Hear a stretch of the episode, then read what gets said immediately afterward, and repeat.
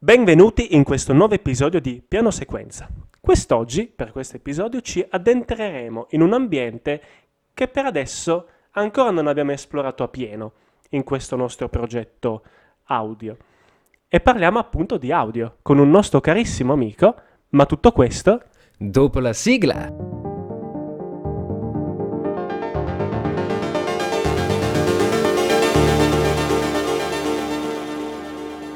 All I think you say, all I think you say, running through my head, running through my head. Non so perché mi è venuta in questa, però boh, ce l'avevo in testa. Bello, ci piace. Bene, ci piace. iniziamo. tutto bello, ci piace, ci piace. Bravo, bravo. Grazie. Bene, Bene. carissimo, carissimo, oggi ho il piacere di introdurre un nostro non soltanto amico, non soltanto competente dell'ambiente di cui disquisiremo, ma anche un nostro ex compagno di università. Tempi addietro. tempi addietro e che- ed è con grande gaudio che introduco il nostro ospite. Si presenti. Sono... Salve a tutti, mi chiamo Emanuele Molinero e non mi drogo da due giorni. Ah no, aspetta. No, quella è un'altra cosa, un un altro podcast. Cosa. Mi, mi dissocio, Mi mi dissocio, dissocio. esatto. dal- ok. No, sono Emanuele e sono un carissimo compagno di avventure e disavventure del periodo universitario dei signori Cielo e Livio Sì? e mi occupo principalmente di audio, o meglio vorrei occuparmi di audio nella mia vita, ma il periodo è quello che è, quindi sono qua per deliziarvi con delle nozioni non richieste su questa parte eh, sconosciuta del cinema. Che tra l'altro, prima di partire con l'episodio, vorrei dire un fun fact: che tutto il nostro gruppo universitario in realtà è partito da me e te, che siamo stati i primi due che si sono conosciuti. Eh sì, siamo i, i- genitori di questo gruppo universitario. Esatto, quindi io sono, sono molto contento di, di averti qui con noi oggi. Anch'io sono davvero onorato di essere qua questa sera, a dir poco. Bene, e di cosa vogliamo parlare questa sera? Cielo, vuoi introdurre te, diciamo, come dire, l'argomento? L'argomento, ovviamente, parliamo di, mh, del 50% del cinema, ovvero se un 50% è eh, lato di immagini, l'altro 50% è sicuramente il lato sonoro. Arrivato poi non subito, perché ricordiamo che i film nascono come film muti, ma questo poi ne parlerai meglio tu. Certo. Diciamo che ci sono mh, tante cose sull'audio da dire, cose che si danno per scontate, perché noi siamo nati in un periodo storico in cui l'audio è, nel mondo del cinema, del cinema è dato veramente per scontato, cosa che invece non lo è stato dal 1927 in avanti, come poi andremo ad analizzare. Beh, allora partiamo da un minimo di, di storia, Yes. secondo me, prima di addentrarci in categorie più moderne. Ovvero, a livello storico, quando è arrivato l'audio, perché è arrivato l'audio nel cinema e che cosa ha portato questa, questa rivoluzione? Perché alla fine si tratta di rivoluzione Certo, mm, certo. cinematografica. Beh, l'audio mh, vero e proprio mh, nel cinema in realtà è arrivato molto molto tardi, perché prima diciamo che parliamo di audio, ma in una maniera differente, cioè mh, non, ancora, non si parla ancora dell'audio eh, come lo intendiamo noi, cioè il sonoro che accompagna il film e co- contestualizza il film, quindi i dialoghi, il commento sonoro e tutto il resto, ma primi- la primissima forma di audio, diciamo, eh, nel cinema di cui possiamo parlare è quello che in realtà troviamo ad esempio eh, ad accompagnare i film dei Lumière o tutto il periodo del cinema muto, cioè una specie di eh, commento sonoro, tra virgolette, fatto in live, in tempo reale, in quel periodo veniva fatto in sala, a commento del film, tra virgolette, che ancora non era un film, ma era una produzione comunque eh, visiva, che veniva proiettato in sala Sì. per i primissimi albori eh, sappiamo che sono principalmente commenti sonori fatti in genere da un pianista col pianoforte o con strumenti simili, eh, letteralmente nella eh, sala in cui venivano proiettati i film per diciamo accompagnare le immagini, dato che ovviamente il cinema era muto eh, per ovvi motivi. C'ho il gatto sul computer, qua. Ok. Mentre invece l'audio vero e proprio che noi conosciamo come audio e parliamo di audio cinematografico arriverà molto più tardi. Inizialmente si, parterà- si passerà prima ad una parte in cui il commento sonoro vero e proprio suonato per accompagnare le immagini eh, verrà redatto appositamente per lo score del video. Cioè eh, ci, saranno, ci sono score e ci sono tuttora che si trovano ancora. Score che venivano composti appositamente per un, un, un film piuttosto che un altro che venivano poi mandati insieme alla pellicola o al prodotto che doveva essere proiettato e venivano suonati dal pianista di turno o dai musicisti di turno eh, in maniera da seguire il, eh, il film. Quindi um, quello sì lo, lo, consideriamo audio, ma in realtà è una roba ancora molto diversa da quella che noi riteniamo audio vero e proprio eh, cinematografico. Ho capito. Perché l'audio cinematografico esce fuori come lo conosciamo vero e proprio, quando si è arrivati poi al punto da poter inserire la traccia audio insieme alla traccia video del film sullo stesso supporto. Quindi si parla di supporti, le pellicole vere e proprie, ci sono, c'erano delle pellicole con il supporto integrato su cui veniva registrata la parte di audio. E questo permetteva di avere eh, tutte e due le cose sullo stesso supporto e quindi di poter far viaggiare insieme effettivamente una parte di audio vera e propria eh, registrata sullo stesso supporto in cui c'erano i video, quindi avere già l'audio a sync come si voleva che fosse dalla produzione e poterlo trasportare con un singolo supporto. Poi andando avanti ovviamente tutto quello che è stato poi l'avvento del digitale attuale, tutto il resto in cui ci sono supporti tipo hard disk similari che viaggiano con al loro interno i file su cui abbiamo il file audio e il file video o meglio il file video all'interno del quale è già inserito il file audio async che viene prodotto prima e di conseguenza in questo caso abbiamo la possibilità di creare una, un sonoro del film vero e proprio che sia async con le immagini che vediamo e che quindi viaggi eh, a tutti gli effetti esattamente come è stato studiato e come deve viaggiare sul, sul film vero e proprio, dando la possibilità di fare, eh, poter fare l'audio sui sulle battute, sulla musica di sottofondo e su tutto il resto, avendoli a sync con le immagini. Questa è una, una linea eh, a grandissime, enormissime linee sull'idea sul, dell'audio, come è nato e come è attualmente. Sì, l'audio impresa diretta. Esatto. Poi lì arriviamo al discorso diverso, audio impresa diretta versus altre cose. L'audio in presa diretta, col discorso di audio in presa diretta si intende l'audio che viene ripreso effettivamente sulla scena mentre viene girata la scena dagli attori che stanno girando la scena. Quindi in genere diciamo che indicativamente nel cinema moderno eh, quando si parla di audio in presa diretta principalmente si riferisce ai dialoghi. Ok. Cioè viene ripreso il dialogo degli attori che ci sono. Il gatto ha buttato giù qualcosa. Eh, viene ripreso l'audio dagli attori che stanno recitando in quel momento nella scena che viene ripresa in quel momento con delle attrezzature apposite in genere sono dei microfoni shotgun che sono dei microfoni molto lunghi che hanno la particolarità di essere molto sensibili ma di essere molto molto direzionali mm. gli shotgun sono i famosi microfoni a canne mozze esatto i famosi microfoni a canne mozze che sono quei mega microfoni lunghi un chilometro che vengono in genere tenuti sul boom pole ovvero sull'asta telescopica mm-hmm. che hanno questi poveretti che tengono con le braccia alzate. E quello serve esattamente a quello, sono dei microfoni molto molto direzionali che quindi vengono puntati dal tecnico specializzato sulla, verso la bocca degli attori che stanno recitando così da prendere eh, ciò che viene detto come battute ed escludere un po' tutto quello che c'è attorno. Quindi i, i suoni d'ambiente ma anche i rumori che possono essere eh, causati dall'ambiente circostante e dalla situazione, perché ovviamente quando si parla di produzione cinematografica poi ci sono attrezzature in movimento, persone che passano, magari qualcuno che parla, tutte queste cose qua. Quindi per quanto si cerchi di fare silenzio su un set cinematografico c'è sempre qualche rumore di sottofondo. Quindi principalmente viene riferito a quello. Dopodiché in genere tutto il resto dei suoni viene o fatto o ripreso successivamente. Cioè o ripreso sul set, sull'ambiente, successivamente in un momento prima o dopo alla ripresa delle battute, tipo i rumori d'ambiente. Molto spesso si vedono, se li cercate si trovano dei video dei tecnici audio che fanno eh, riprendiamo il rumore dell'ambiente, silenzio e riprendono per un po' di minuti soltanto il rumore dell'ambiente, quindi il suono del vento, le macchine che passano, eh, gli uccellini che cinguettano e quelle robe lì.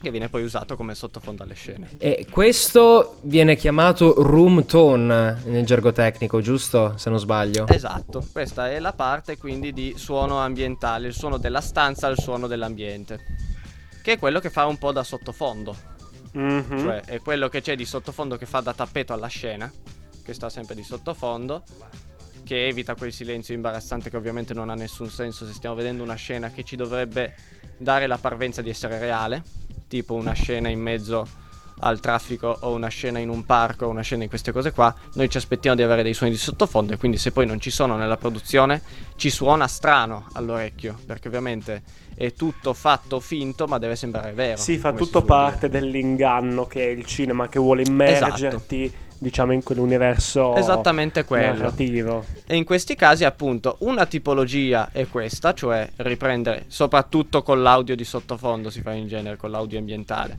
di riprenderlo prima o dopo e poi utilizzarlo in montaggio come sottofondo della scena, quindi dei dialoghi che sono stati ripresi e quelle cose lì. O un secondo- una seconda tipologia di suoni è quella di ricreare i suoni ambientali e non solo in post produzione con quello che si chiama sound design. Che, che un tempo era il lavoro dei rumoristi, Esatto, rumoristico. In realtà è un lavoro che c'è ancora, però adesso viene racchiuso nel grosso imbuto ehm, del... eh, imbuto del sound design, esatto, del Foley potremmo chiamarlo, in genere viene chiamato così.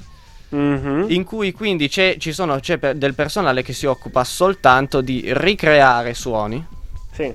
indipendentemente che siano suoni ambientali o suoni singoli di qualcosa, eh, di un movimento, di un oggetto particolare, di un qualcosa e tutto il resto, di crearli nella maniera più fedele possibile e di elaborarli in modo da renderli credibili e utilizzabili per il film e poi montarli successivamente sulla scena. Quindi questo molto spesso si vedono queste enormi stanze piene di qualsiasi cosa, eh, i sacchetti da cartocciare, eh, lo scotch da tirare per fare il rumore magari, eh, non so, dei tuoni o di quelle cose lì, eh, poi andare a fare sound design sui programmi dedicati, il registrare i passi sulla neve in cui si fanno magari tipo nella ciotola di sabbia con gli scarponi e tutte queste cose qua. Oppure, che ne so, la pasta cruda che mastichi in bocca per simulare la rottura delle ossa, che fa crack. Esatto, anche quelle cose, tu- tutte quelle cose lì fanno parte di questo grosso calderone che sono i, i suoni costruiti appositamente in post produzione. Ecco, io volevo farti una domanda. Relativamente Anche due. al... Anche due, vabbè, siamo qua per questo, quindi direi. Anche tre, Esatto. visto che sei nostro non, mi, non mi pagano ad ore, anzi non mi pagano affatto, quindi. Ascolta, allora, parlando di qualcosa che mi ha colpito ultimamente. eh, quest'anno, alla premiazione degli Oscar, ha vinto come miglior sonoro un film che a me è piaciuto tantissimo, che è Sound of Metal. Però, prima di parlare di questo film e delle sue, diciamo, impostazioni sonore, vorrei porre l'accento sul fatto che lui ha vinto come miglior sonoro quando fino all'anno scorso c'era non soltanto la categoria miglior sonoro, ma miglior montaggio sonoro. Sapresti darci la differenza tra le due categorie che sembrano essere state... Ecco, dici... Facciamo così. Dici la differenza tra le due categorie, cioè miglior sonoro e miglior montaggio sonoro, e poi dacci il tuo parere personalissimo sull'unificazione di queste due categorie in un'unica sola per gli Oscar, da quest'anno credo in avanti. Allora, eh, partiamo dal presupposto che io non sono assolutamente d'accordo con questa unificazione che è stata fatta Mhm, relativamente agli Oscar.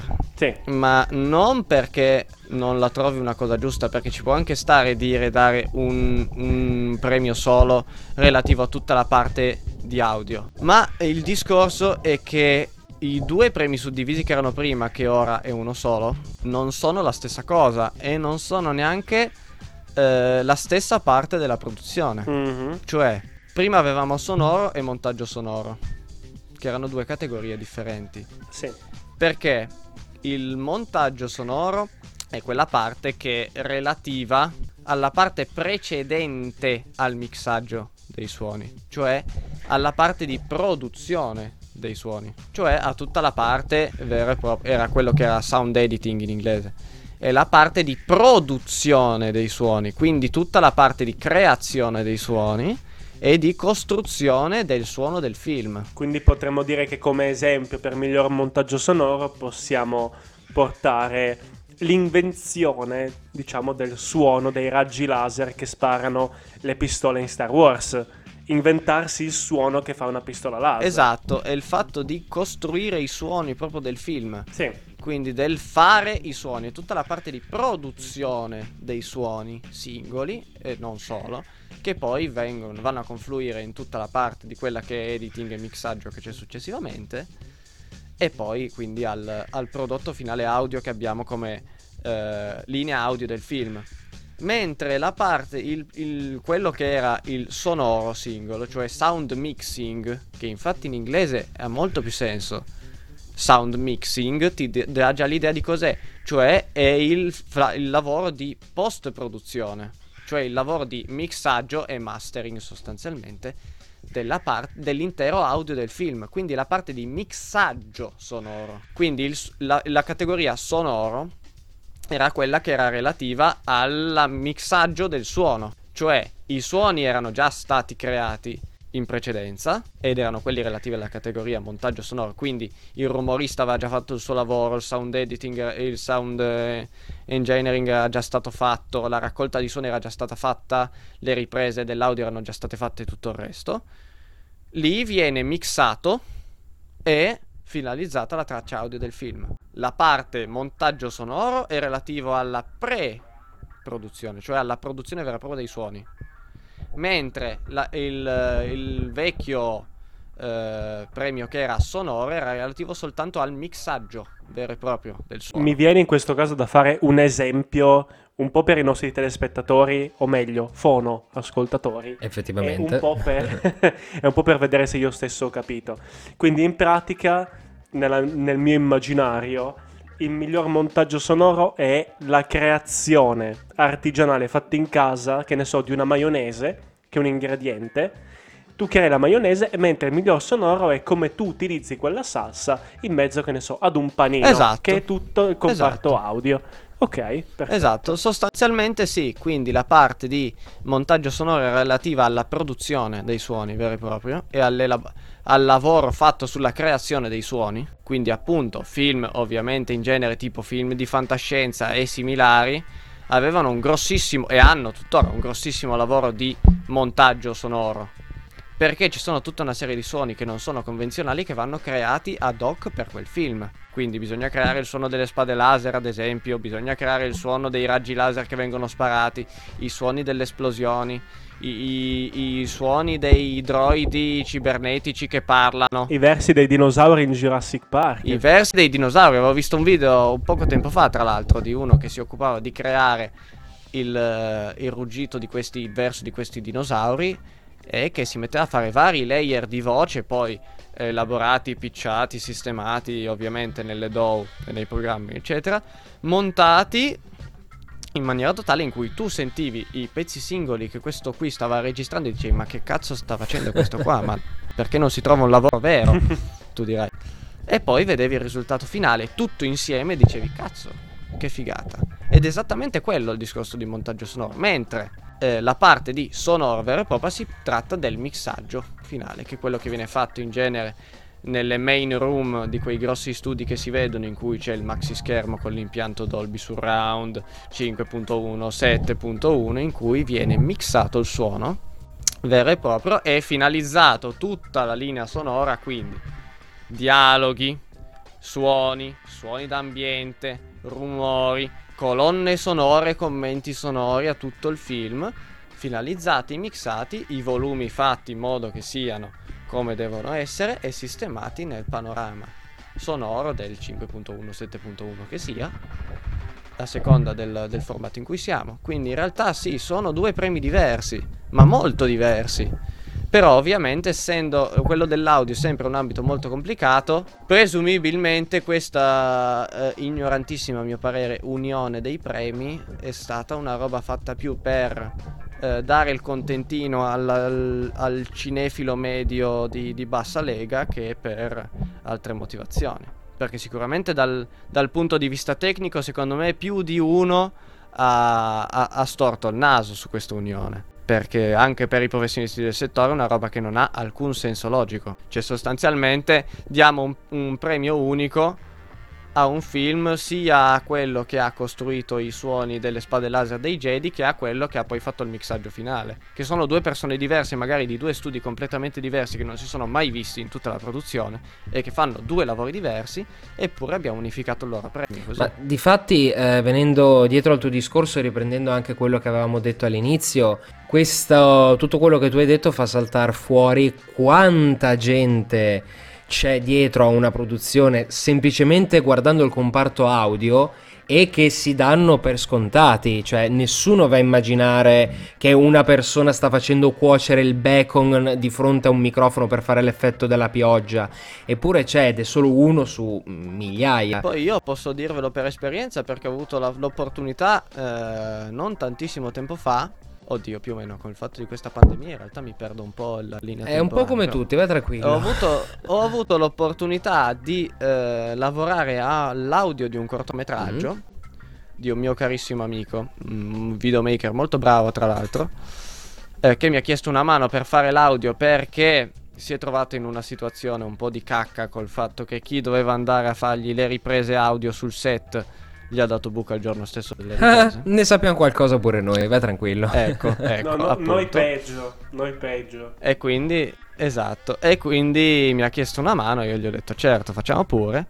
E mi sono trovato a dover ela- fare il lavoro di tutti e due questi premi, sostanzialmente tra molte virgolette, poi tra molte virgolette perché non si tratta ovviamente di produzioni manco lontanamente vicine a queste cose qua.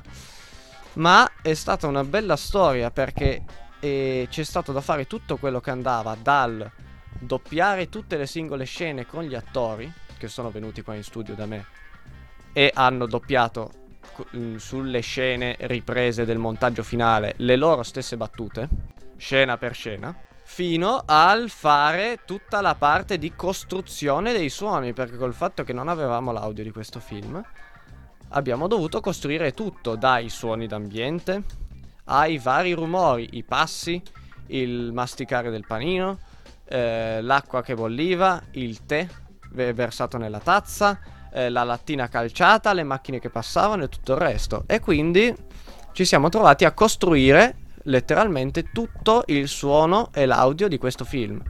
Ed è stato, è stata una sfacchinata incredibile, ma è stato incredibilmente divertente e interessante dal mio punto di vista, perché ci siamo letteralmente trovati a fare sia una parte di produzione vera e propria dei suoni, cioè mettere il microfono e registrare sul marciapiede 15 take dell'altro che calciava la lattina, piuttosto che mettere il microfono di fianco all'altro che shakerava lo zaino per fare il rumore dello zaino che si muove mentre cammini.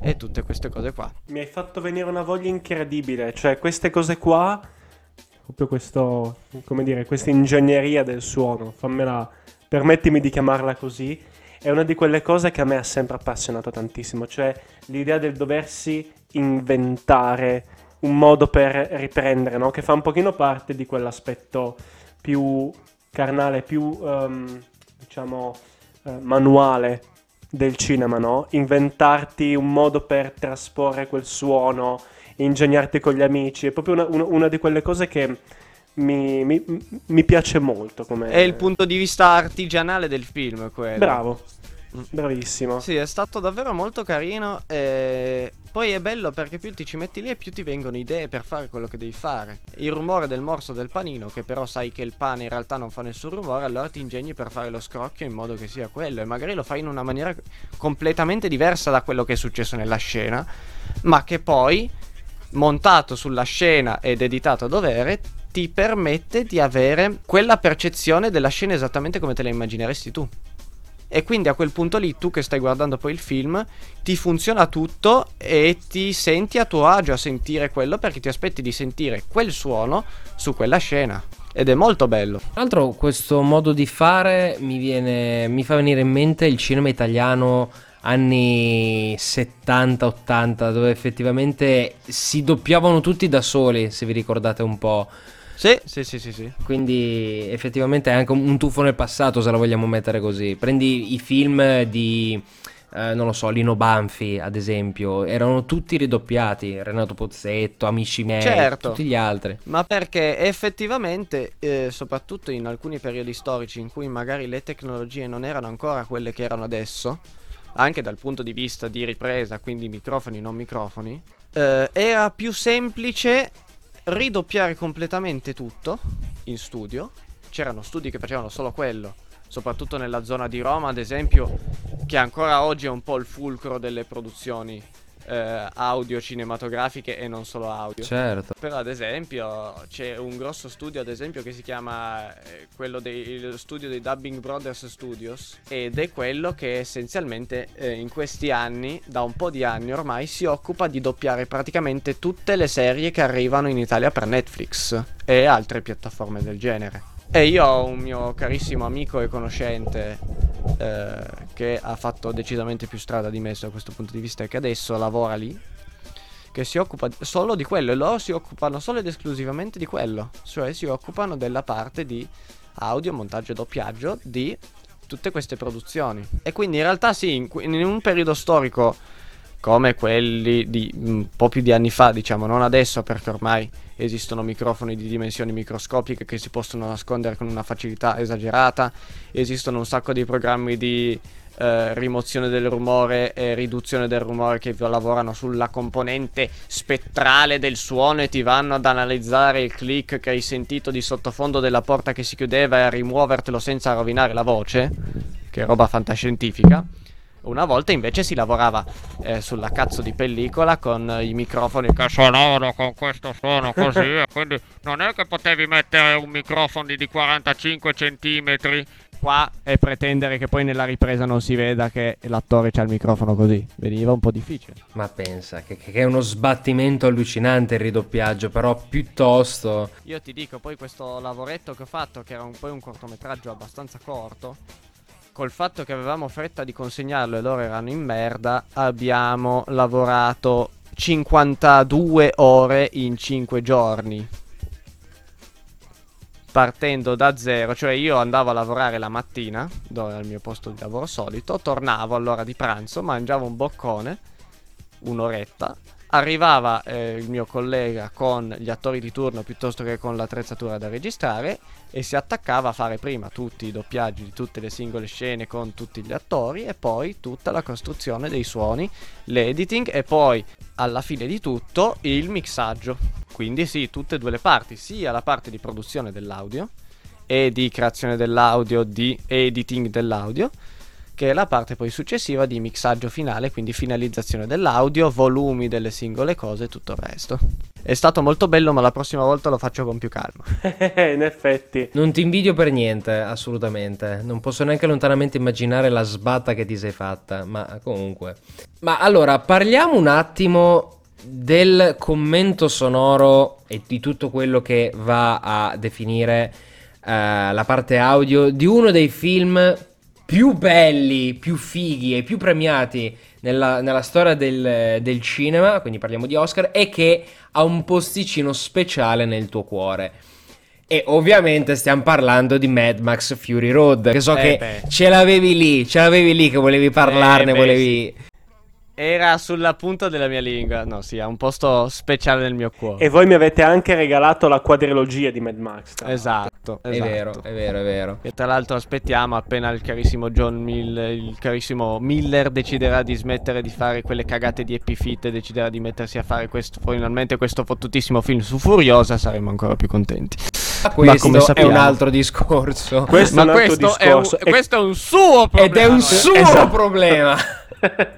ma, ma Comunque ci tengo a dire che qualsiasi titolo si inventerà questa persona non potrà mai superare il titolo che è stato dato al terzo Mad Max, che si chiama Oltre la sfera del tuono. Oltre cioè, la no, sfera del tuono che non cioè, vuol dire un cazzo di è niente. Talmente, è talmente stupido, ma tamarro, che non può essere superato. Cioè, oltre la sfera del tuono, che tu dici cazzo è fichissimo, non so cosa cazzo voglia dire, ma è fottutamente figo. che mi viene in mente, come dire, Corrado Guzzanti in Boris, ma cos'è questa sfera del tuono? è effettivamente una sfera o che cosa? È un tuono a forma di sfera o una sfera esatto. a forma di tuono? Non lo sapremo mai, alla fine. Non no, lo sapremo sì. mai. Esatto. E in Mad Max è molto figo è molto molto figo. Livio sta già ridendo perché... No, scusate. No, film tamarro come pochi. Sta pensando alla sfera del tuono ancora. Sì, sì, giorno- sì, oh, sì. Prometto che dopo questa live andremo a, a- a cercare questa sfera del tuono e ve la porteremo.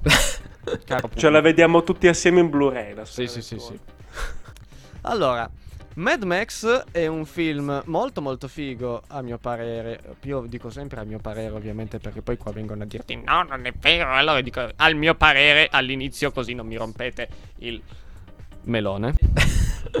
Vabbè, a parte gli scherzi. Allora, Mad Max secondo me è un film incredibilmente figo. Innanzitutto per il modo in cui è stato prodotto e non solo l'audio, cioè il modo in cui è stato prodotto l'intero film. Perché l'intero film è stato quasi interamente tutto girato in live action, cioè ci sono pochissime scene che sono state fatte in computer grafica. Ma tanto che effettivamente agli Oscar, cioè tutti i mm, premi tecnici se li ha portati a casa. Esatto. Tutti i premi tecnici se li è portati, esattamente mi ricordo ancora la gif di Mad Max con quello che passava sul palo attaccato sopra la macchina che andava e si pigliava tutti gli Oscar così, tipo Terci Cristallo. Questa me l'ero persa. E quella, scena, e quella scena lì è vera, cioè sto cretino era veramente appeso su sto pennone di 10 metri a ondeggiare sopra una macchina che va avanti con le ruote da trattore nel deserto, capito?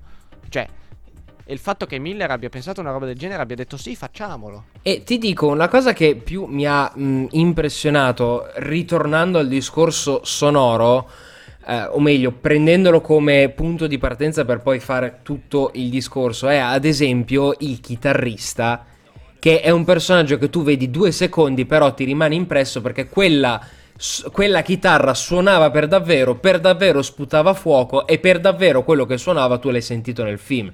Remixato ovviamente, però l'ha fatto. Quell'impianto era lì. Ed è una roba fantastica perché c'è un'intervista proprio a, a questo fantomatico chitarrista, che è un chitarrista davvero nella vita reale, tra l'altro. Mm? Che l'hanno issato veramente là sopra con una chitarra vera e con un impianto vero. E lui diceva: Io ho iniziato a suonare i riff che mi venivano in mente di qualsiasi tipologia di artista. E questa cosa è figa perché poi, ovviamente, l'audio successivamente eh, è stato post prodotto, l'audio della chitarra è stato inserito dopo. Infatti, se c'è uno. eh, Diciamo che se c'è un addetto ai lavori, tra virgolette, cioè un chitarrista, uno che ne capisce un po' di chitarra e vede il film, vede che c'è qualcosa che non è proprio esattamente quello che sta succedendo lì, ma in realtà non gliene frega un cazzo. Sì, perché, Perché è fomentato gli va bene così. Sì. Perché è figo. Però la cosa figa che lui diceva è proprio quello, il fatto che sul set dovessero girare una scena in cui c'era questo cazzo di chitarrista in punta a questo carro enorme col suo impianto, con la chitarra lanciafiamme che suonava musica metal. Senza un E motivo lì, valido, tra l'altro. Senza un motivo valido, ma eh, in fondo do ragione a Miller, il motivo valido non serve per mettere un chitarrista con un lanciafiamme in punta a un camion con un impianto audio da 10 milioni di watt in mezzo al deserto.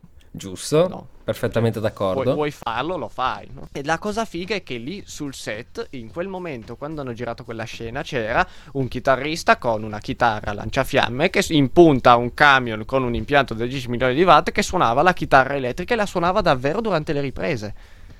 E quello, al di fuori di quanto sia fuori di testa questa roba, perché dici cazzo è fichissimo, quello è una roba molto importante secondo me perché permette a tutti quelli che stanno partecipando e stanno girando quella scena e che sono sulla scena in quel momento di immedesimarsi ancora di più nel personaggio e nelle azioni che devono compiere in quella scena. E quindi questo ti permette di essere molto più spontaneo in quello che fai e di avere sicuramente un prodotto migliore.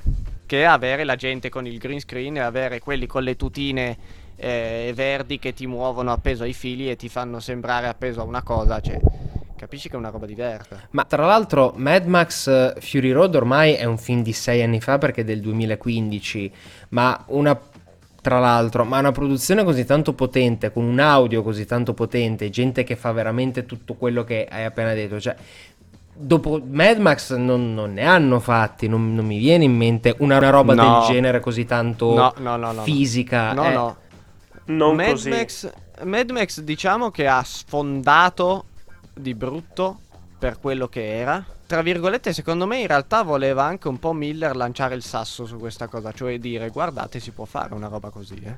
Sì, Dire al mondo della Mhm. produzione, certo, bello il green screen, ok, si può usare, ma si- c'è anche un altro... È un po' tipo la, la- la pubblicità lì del, delle zuppe pronte nelle buste di carta lì. C'è un altro modo? Ecco, Miller è uguale. E secondo me sì, c'è. Secondo me quel sasso non è stato raccolto. Perché, tralasciando il fatto che sicuramente dipende anche dalla produzione che si deve fare. Certo. Perché ovviamente se devo fare una produzione di Avengers non è che posso lanciare la gente con la fionda dal palazzo per far vedere che salta giù dal palazzo, no? Cioè, mi pare logico. Ci, ci mancherebbe. Però, su tutta una serie di altre cose, si può fare in un altro modo. E, e secondo me Miller l'ha dimostrato. E a quel punto una cosa che va detta, che secondo me è palese, è che nessuno si è azzardato più a fare una roba del genere. Perché fare una roba del genere, tralasciando il fatto che secondo me devi già essere eh, un- una personalità, un minimo di, di spicco, nel senso, cioè devi avere un nome. Perché se no tu dici alla produzione di voler fare una roba del genere e loro ti dicono ma sei scemo, pigliamo un teatro di pose ci costa un sacco di meno, ma chi cazzo sei?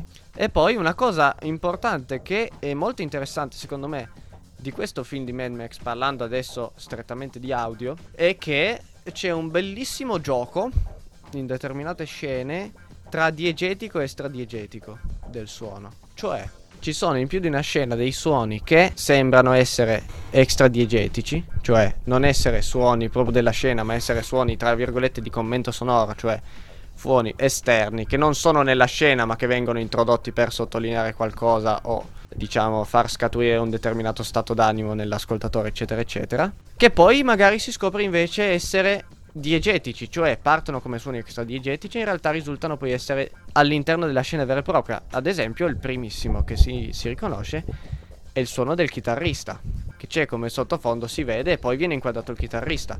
E da subito quindi quando il chitarrista non è inquadrato sembra un suono extradiegetico. Si sente come un suono di commento sonoro cioè il classico pezzo di chitarra metal per accompagnare eh, la, la corsa delle macchine scalcagnate che vanno a, a ripigliarsi quello che è il nostro no? e poi invece salta fuori che invece è un suono effettivamente all'interno della scena perché il chitarrista c'è e sta suonando in quella scena e quello è molto carino, quella è una roba molto interessante, viene fatta in un sacco di film. Ed è un modo interessante per far scaturire un interesse nel- nell'ascoltatore, nel- ne- nella persona che sta guardando in quel momento. Ma io vorrei parlare, dopo la disquisizione su Mad Max, che prima o poi tratteremo. In maniera approfondita, certo. Faremo uno special soltanto su Mad Max e su tutte le macchine che hanno fatto esplodere. Esatto, fare e faremo anche un episodio su quanto il primo Mad Max, chiamato Interceptor, sia totalmente un'altra cosa. To- ma proprio un'altra cosa, proprio nettamente. Sì, sì, sì, sì, Eh, sì, sì. vabbè, di questo mio trauma ne parleremo successivamente. Volevo ehm, portare la disquisizione sul, eh, sul film che ha vinto, appunto, come dicevo prima, eh, l'Oscar per il miglior sonoro, ovvero Sound of Metal. Tu suppongo l'abbia visto. Sì, l'ho visto, l'ho visto. Mi interesserebbe tantissimo sapere che cosa ne pensi, non soltanto della pellicola in sé, ma del tuo commento sul, sul sonoro. Allora, è un film che io devo dire mi è piaciuto. Mi è abbastanza piaciuto.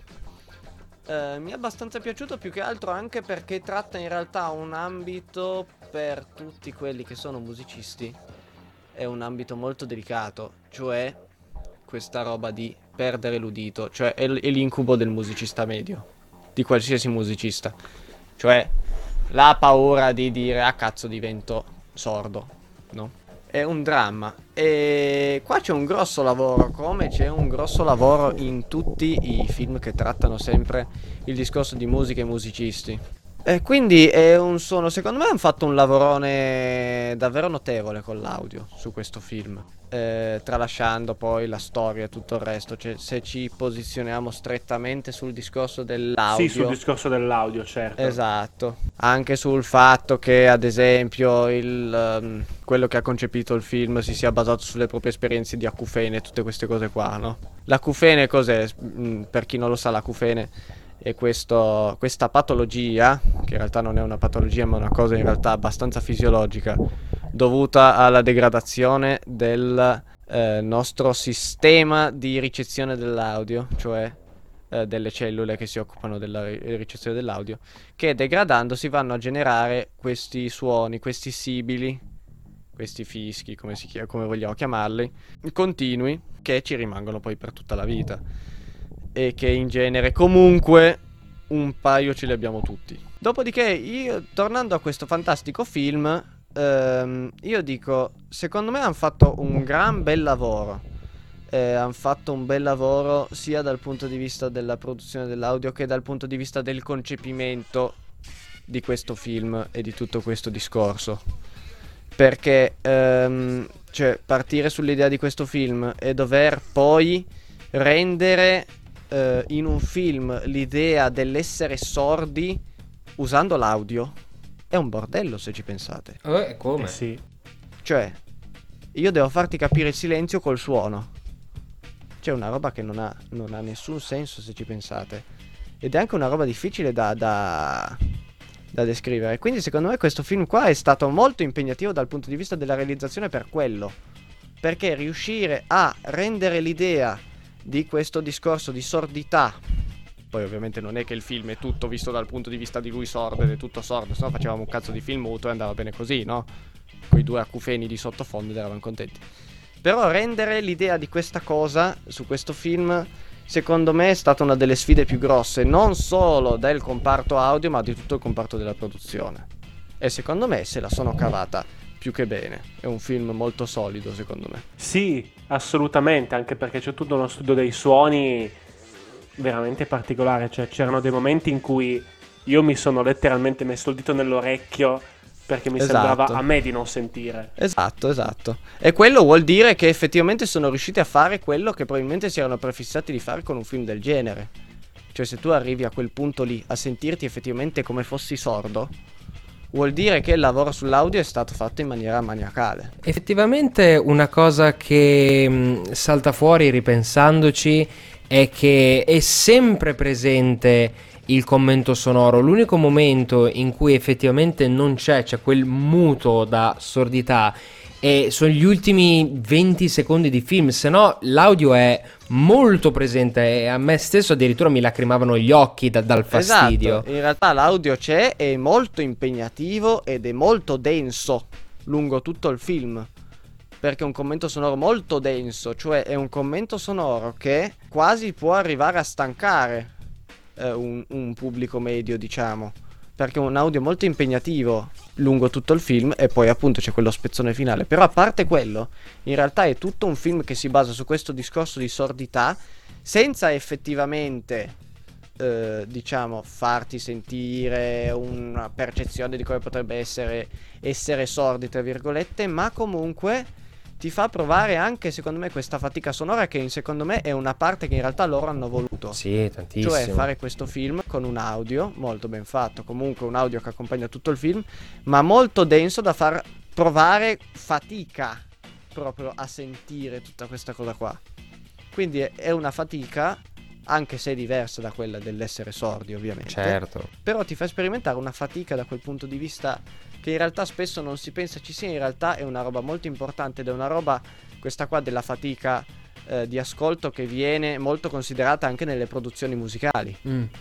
perché ci sono certe frequenze in particolare che tendono ad essere molto fastidiose da ascoltare, a differenza di altre frequenze, quindi si cerca sempre di spingere meno su quelle frequenze, perché ovviamente un prodotto audio che lavora molto su determinate frequenze che sono fastidiose risulta faticoso da ascoltare e un album intero che magari spinga su determinate frequenze che sono f- difficilmente digeribili può affaticare l'ascolto del, del Dell'ascoltatore, ascolta, certo. e quindi tra virgolette potrebbe essere difficile arrivare alla fine di un album paradossalmente Sì, effettivamente possiamo dire che Sound of Metal, esattamente come altri film, ma ci concentriamo qui, più che film in sé, è un'esperienza sonora da doverlo fare. Sì, esatto, è, un- è un'esperienza multisensoriale, tra virgolette, potremmo dirla sì, perché è un film in realtà ma ha una parte audio molto interessante che ti fa sperimentare l'audio da un punto di vista che normalmente al cinema non si vede. Quello sì.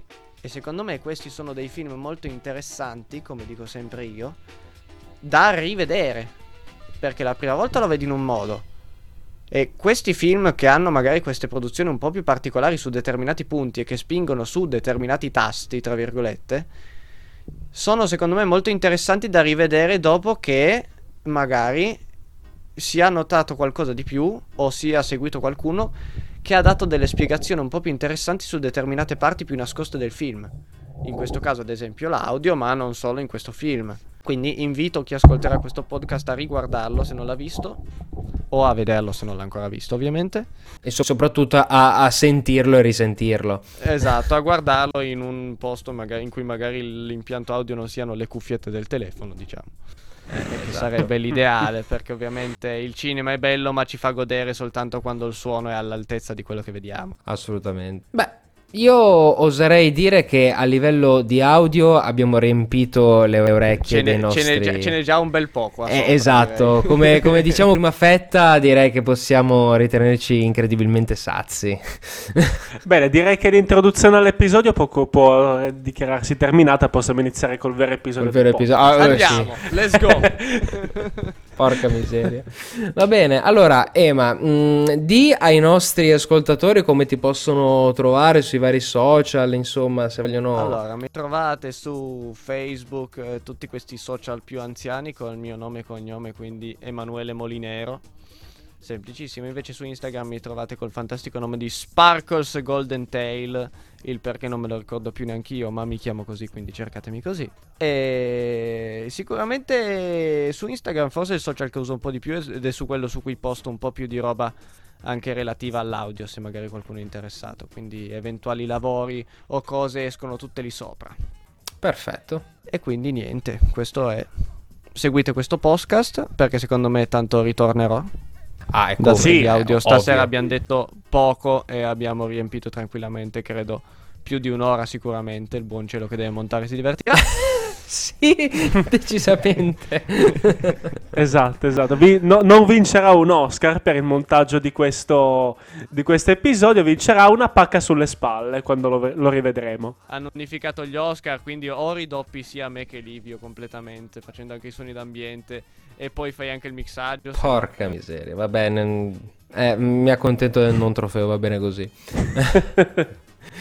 Va bene, allora noi ci risentiamo eh, alla prossima puntata che adesso da come state capendo avrà un altro ospite eh, per questo mese e niente, grazie Emma per essere stati per essere stati pluralis maiestatis per essere stato qui Io con e noi. il mio gatto. Esatto. Pluralis non ci sono mai status.